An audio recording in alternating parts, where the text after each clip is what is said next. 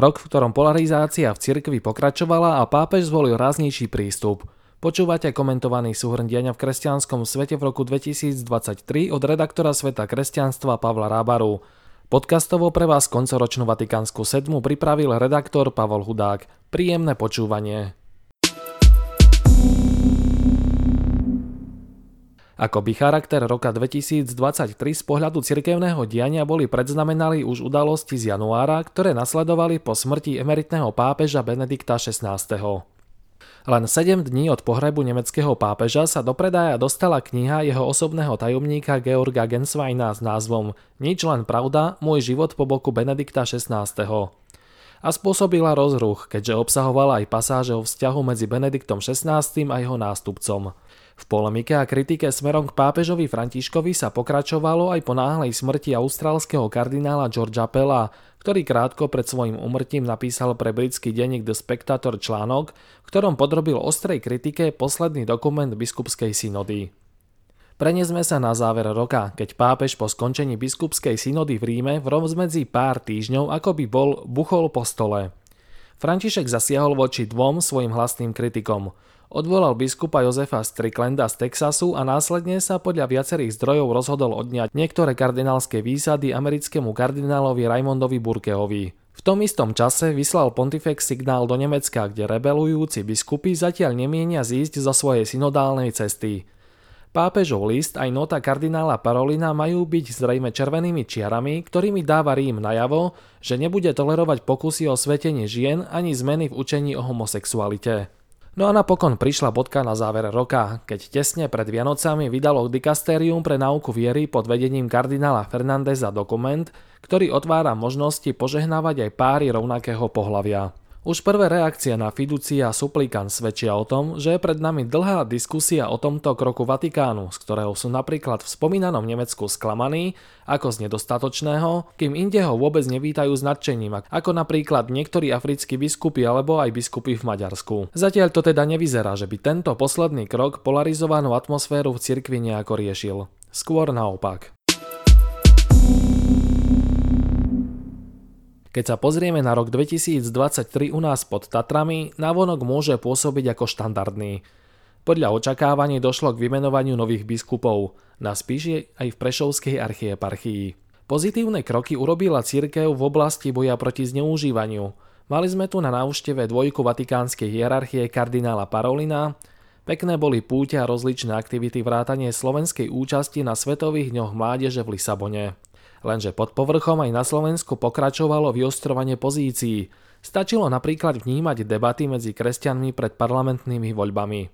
Ďalej sa stala doteraz nevýdaná skutočnosť, keď sa predseda konferencie biskupov Slovenska vymedzil voči plánovanej návšteve jedného z najtvrdších pápežových kritikov. Rozruch vyvolalo aj vystúpenie štátneho tajomníka Ministerstva kultúry na Trnavskej Novene a dvaja slovenskí biskupy dali na začiatku adventu čítať svojim veriacim pomerne odvážne pastierské listy k téme príjmania Eucharistie.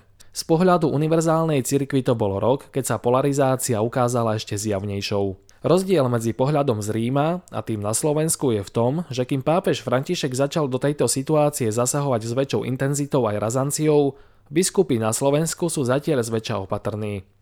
Uvidíme až časom, ktorý z prístupov bude pre situáciu v cirkvi prospešnejším.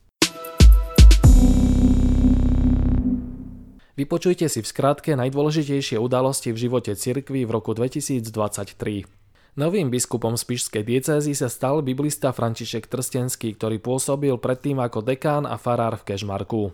Pápež vymenoval na čelo Prešovskej archieparchie 48-ročného mnícha Jonáša Jozefa Maxima, ktorý pôsobil ako igumen Svetouspenskej larvy v Unive na Ukrajine.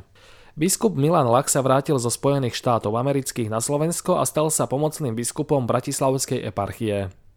Slovensko bude mať nového blahoslaveného. Pápež potvrdil mučeníckú smrť Vincentína Janka Havlíka. Do úradu generálnej dozorkyne Evangelickej cirkvi Augsburského vyznania na Slovensku uviedli Renátu Vinceovú, historicky prvú ženu na tejto pozícii. Konferencia biskupov Slovenska zriadila v jednotlivých diecézach a eparchiách úrady pre nahlásenie zneužívania v cirkvi.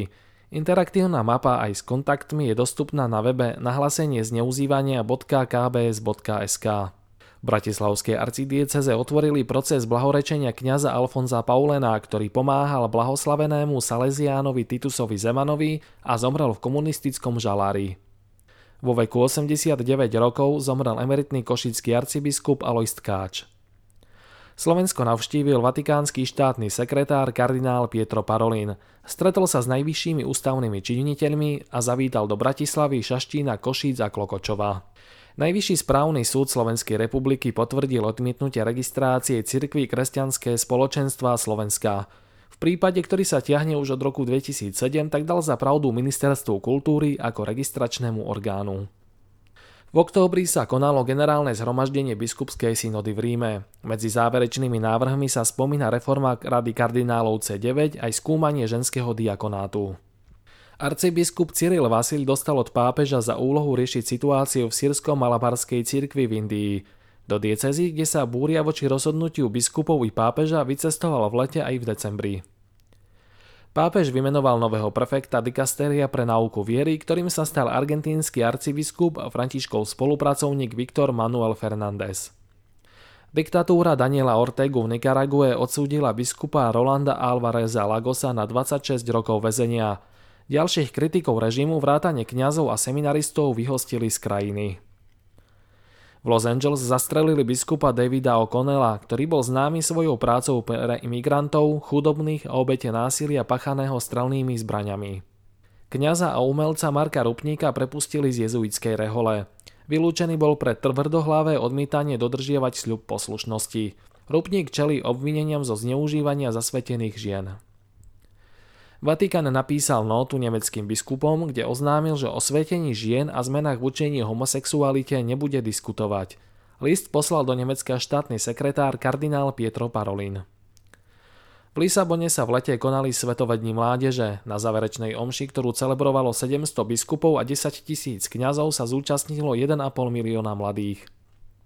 Dikastérium pre náuku viery zverejnilo deklaráciu Fiducia Supplicans o pastoračnom význame požehnaní, ktorá otvára možnosť požehnávať pary v neregulárnych situáciách, teda aj páry rovnakého pohlavia či rozvedené a civilne znovu zosobašené páry.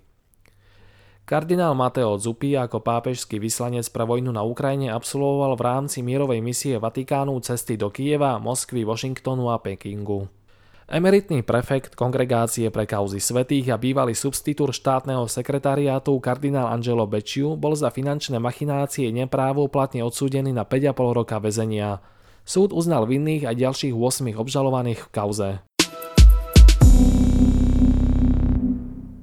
Pozrime sa opäť na zaujímavý text, ktorý tento týždeň priniesli vatikanisti. Šéf-redaktor portálu The Pillar J.D. Flynn sa vracia k dokumentu Fiducia Supplicans, ktorý umožňuje požehnávať aj páry v neregulárnych situáciách. V komentári Flynn pripomína, že na druhý deň od vydania vatikánskeho dokumentu americký jezuita James Martin požehnal pár rovnakého pohľavia, čo zachytila fotografia následne uverejnená v denníku The New York Times.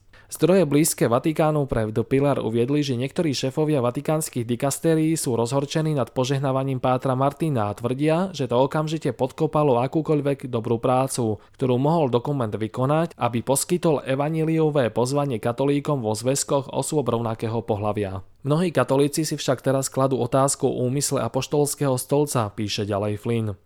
Hovoria, že ak chcel Vatikán naozaj obmedziť excesy v Európe, predstavitelie cirkvy si na to zvolili zvláštny spôsob.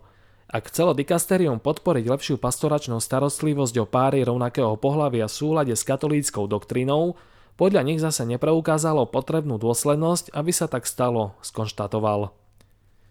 Na našom webe si nenechajte újsť aj ďalšie zaujímavé články, rozhovory, reportáže. Pozývame vás na našu stránku svetkresťanstva.postoj.sk. V nedeľu uplynie presne rok, čo zomrel emeritný pápež Benedikt XVI. Okrem spomienok je to aj dôvod na očakávanie vzácnej publikácie, ktorá dá knižnú bodku za tohto týždňovou Vatikánskou sedmou. Vatikánske vydavateľstvo tesne pred Vianocami oznámilo, že vydá knihu približne 130 doteraz nezverejnených homílií, ktoré mal nemecký pápež počas súkromných nedelných omší. Z toho 30 v čase, keď bol pápežom a viac ako 100, ktoré predniesol členom svojej domácnosti po odchode na dôchodok. Ako ďalej uvádza Catholic News Service, homílie nahrali a prepísali zasvetené ženy, členky Memores Domini, ktoré viedli Benediktovú domácnosť, približil jezuita Frederico Lombardi, predseda správnej rady Vatikánskej nadácie Jozefa Ratzingera a Benedikta XVI. Nadácia a Vatikánske vydavateľstvo zatiaľ neuviedli dátum vydania publikácie, ale zverejnili homíliu, ktorú Benedikt XVI predniesol 22. decembra 2013 na štvrtú adventnú nedeľu svojho prvého roku na dôchodku. Prajeme vám pokojný záver roka.